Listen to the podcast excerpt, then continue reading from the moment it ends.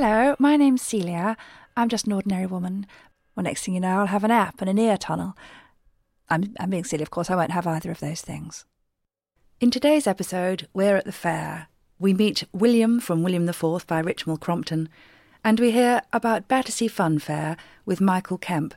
We also have a lovely advertisement from Martin Austwick. It's going to be also talking about compromises that you need to make uh, in your relationship when you've been living together for a long time and you have to live in gentle harmony. I do hope you enjoy today's episode. Oh, welcome to our podcast. It's going to be such fun with talks, reviews, and interviews and japes for everyone. Celia, what's going on? Oh, Fred, please stop your queries. I'm doing another episode of this, our second series. A second series, eh? What larks? Did we make any money? Oh, Fred, that's not how podcasts work. The very notion's funny. Listen to, our podcast if you're not indisposed. We tried to use the library, but it was blooming closed. Let's begin. One of the jolly things that happens in the Richmal Crompton William books quite often is mistaken identity. And I was reminded of an escapade that happened to me a couple of years ago, and I thought I'd tell you all about it. I'm going to read to you from my diary. I've had a tremendously splendid week. Nothing special happened, which is just the way I like it.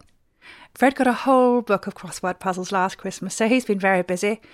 Katie's quite grown up now. She's a boarder. We'll have her back for the summer holes, and she'll be getting into all sorts of scrapes, no doubt. Well, just like me when I was her age. Well, just like me now. Just like me last Thursday. Fred? What? Billy has asked if he can go to the fair for his birthday. I know it's rotten, but it was bound to happen. They've been in town for nearly a month. Uh, it's only a matter of time before Billy noticed. It's all right. I'm taking Billy, and Penelope Pendergast is bringing Neville and Alan on condition that we pay for all the rides. Oh, very well. Now, don't fuss. We'll wear them out and be back in time for the birthday tea. Sorry, what's that? Sounds like money for old rope to me. Well, your mother once took you to a gaming arcade, so I wouldn't be too quick to judge. What? Oh, sorry, Fred. I didn't mean to snap. I've just run out of brown tapestry wool in the middle of a doily, so my nerves are a bit shot. Come on, Billy. Goodbye, Fred. Um, and by the way, hands off the lemon drizzle until we get back, and don't try and rearrange it. I've counted the slices. I aim to please. Billy and I arrived at the station on time, and Penelope Pendergast was nowhere to be seen. Billy stood on the platform, looking quite the little man in his new long trousers, and I called Penelope from the cafe telephone. Sorry, darling, I've come down with a nasty flu. The boys will be there soon with Uncle Bob. Uncle Bob? He sounds fun. Get well soon, Penny. Goodbye. I placed the handset on the top rest of the phone post, and almost immediately I felt a tap on my shoulder. Hello, Neville and Alan have found Billy on the platform.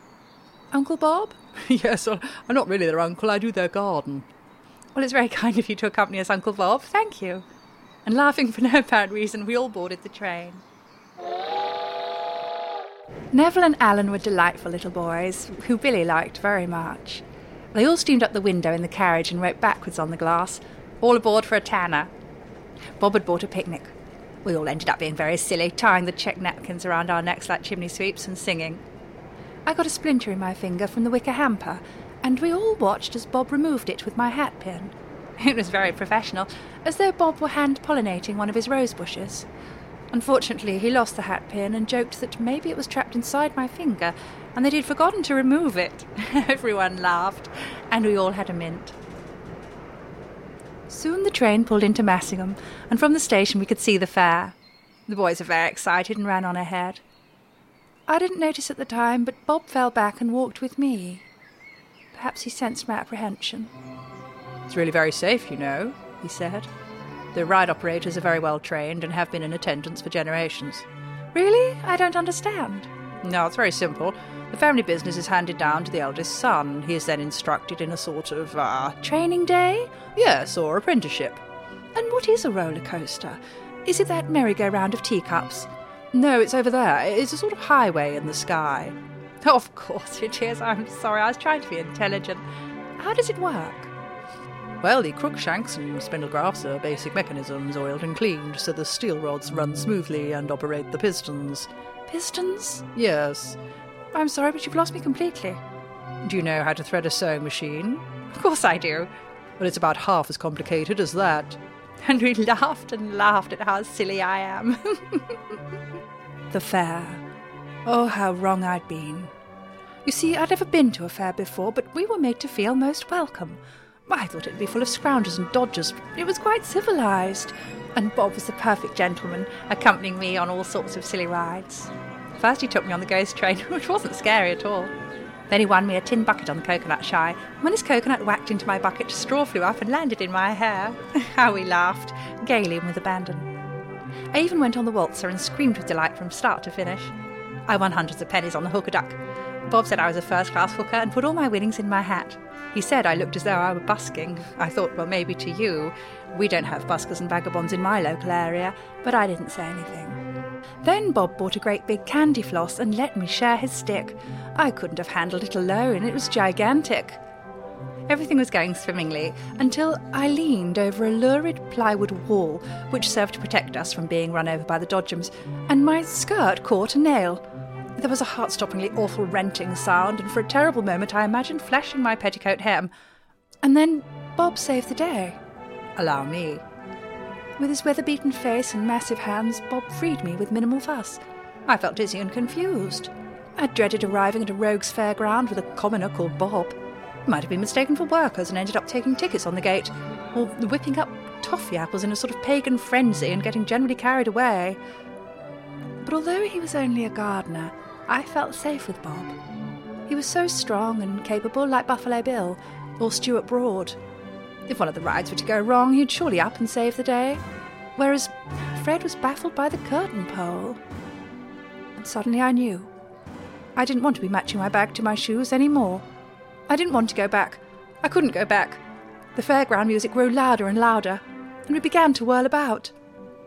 Bob, let's join the fair. Yes, we can go far away together and travel about. You'll set up the strongman tent in Penge, while coins dangle from your ears. I'll be barefoot and riding a horse. I'll take up tambourine. We'll eat chips from a carton, and you can wear a latticework blouse. Oh, Bob, even though you're only a gardener, I'm sure I could fit in. I expect you'd like to see me like one of your beloved garden statues, wouldn't you, with no clothes on? I wouldn't, you know. I'm sorry? I mean, I'm not a gardener. I do my neighbour's dahlias as a hobby. I'm a surgeon. And then I was standing in a field. The boys were running towards us. I couldn't be sure of how silly I'd been. It was hard to catch anything of that over the blasted music. What were you saying? Something about running away with a fair? So I dug myself out of it by telling a little fib. Yes, an ancestor. There's Romany blood on my mother's side. Her grandfather wore blue shoes, they say. How awful. Yes, I disapprove entirely. And we headed for the train, with the three boys on Bob's broad shoulders. What a fool I'd been. We were worlds apart. There's nothing carefree about surgery, and I quite like blue shoes. And the train pulled away from the fairground field. Clowns and harlequins were spinning around in my mind, laughing and mocking, their faces getting bigger and then fading away and getting smaller and then looming back in and getting bigger again and then going out and getting smaller. Fred was dancing about, drinking straight from a bottle, and me nearby operating the popcorn machine in a tasseled bra. So sordid, so base, and so out of my depth, while Bob sauntered about in his doctor's suit, brandishing a Mont Blanc. When I arrived home, Fred gave Billy a torch for his birthday and said it made his face light up. How was it, old girl? Did you like the waltzer? Not really, Fred, but it was Billy's special day, and I had no excuse to back out. Before I set off, I knew I should have to get on the big wheel and lie back and think of England. And did you? Yes, Fred, yes. For a while there, I believed the shouts of the common man, that the louder I screamed, the faster I'd go. But I'm back now. They can find you a book for your girlfriend, your husband, your girl, or your boy. And if you've got a need for an uplifting read, Justine and Jonathan can pick out a book you'll enjoy. What a book! At the bookseller Crow on the hill. What a book! What a book! At the bookseller Crow on the hill. Crystal Palace Hill it is. But you can order online. You're listening to Wife on Earth with me, Celia Jessen. And now we're going to be having a look at our book today, which is William IV by Richmal Crompton. So I'm going to read a little extract to you now. This is from William All the Time. He's very bored as usual and looking around. He's walking down the road. He's dreaming of the pantomime season, that's right, and how much he would love to be the, one of the animals. And then at that point, he stumbles across um, a man in the woods who comes out and says, Would you like to come and be a bear for a bit? He looked at William from his muddy boots to his untidy head. Then he reversed the operation and looked from his untidy head to his muddy boots. Then he scratched his head. Seems a bit on the big side for the middle one, he said. At this point a hullabaloo arose from behind the shed, and a small bear appeared, howling loudly. He took in my bit of toffee, yelled the bear in a very human voice. Oh, shut up, said the man in his shirt sleeves. The small bear was followed by a large bear, protesting loudly. I gave him half mine, he promised to give me half of his, and he tried to eat it all, and oh, shut up, replied the man. Then he turned to William. All you got to do, he said, is to fix on the middle bear's suit and do exactly what you're told, and I'll give you five shillings at the end. See? These rural places are a beautiful change, muttered Goldilocks' mother, darkening her eyebrows as she spoke. So calm and quiet. And I must say, if you're reading this book to a child, they really do love hearing a character saying, Oh, shut up, in an angry voice, because they're not allowed to these days, are they? And now it's time to hear from Michael Kemp and his memories of Battersea Fun Fair, in particular the Guinness clock. Michael last went to Battersea Fun Fair in the early 1970s for his honeymoon, and he tells me that the Tunnel of Love and the Water Chute featured in an episode of the television series The Prisoner, and the episode was entitled The Girl Who Was Death. Over to Michael. On leaving the magic cave, it appeared that you were about to walk straight into the cascade of a waterfall, crashing down on you from rocks high above.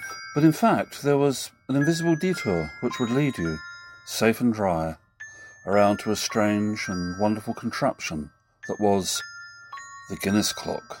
Crowds would gather to watch dancing toucans, ornate doors opening and closing, fishes appearing from within other fishes, golden smiling suns and hexagonal roofs that turned into helicopters, the revolving signs of the zodiac, and town criers with bells and whistles.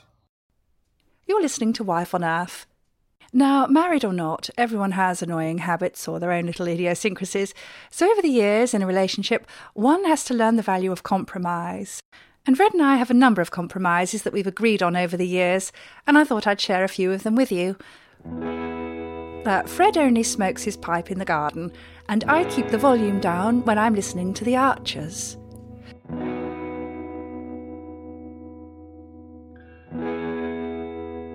Fred puts the recycling out every other Tuesday, and I do all the cooking. Fred remembers to put the toilet seat down, and I don't talk to any men.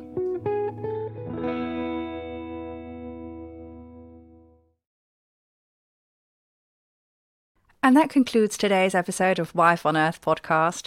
We've had great fun bringing it to you. And if you enjoyed our advert, which was by Martin Austwick for the beautiful bookseller crow on the Hill bookshop in Crystal Palace. It really is a treat to visit there. A lot of my best books are from that bookshop.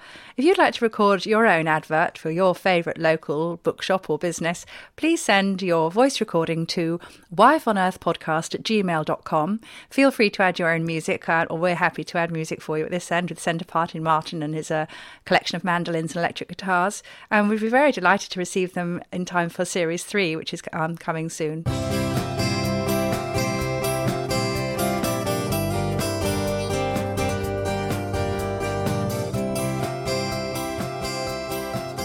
This episode is written by Joanna Neary and Joseph Nixon and performed by Joanna Neary with Martin Austwick, Alastair Kerr and Michael Kemp, with music by Martin Austwick, Pad McLean and Head Love. This was a Wife on Earth production for Cosmic Shambles Network.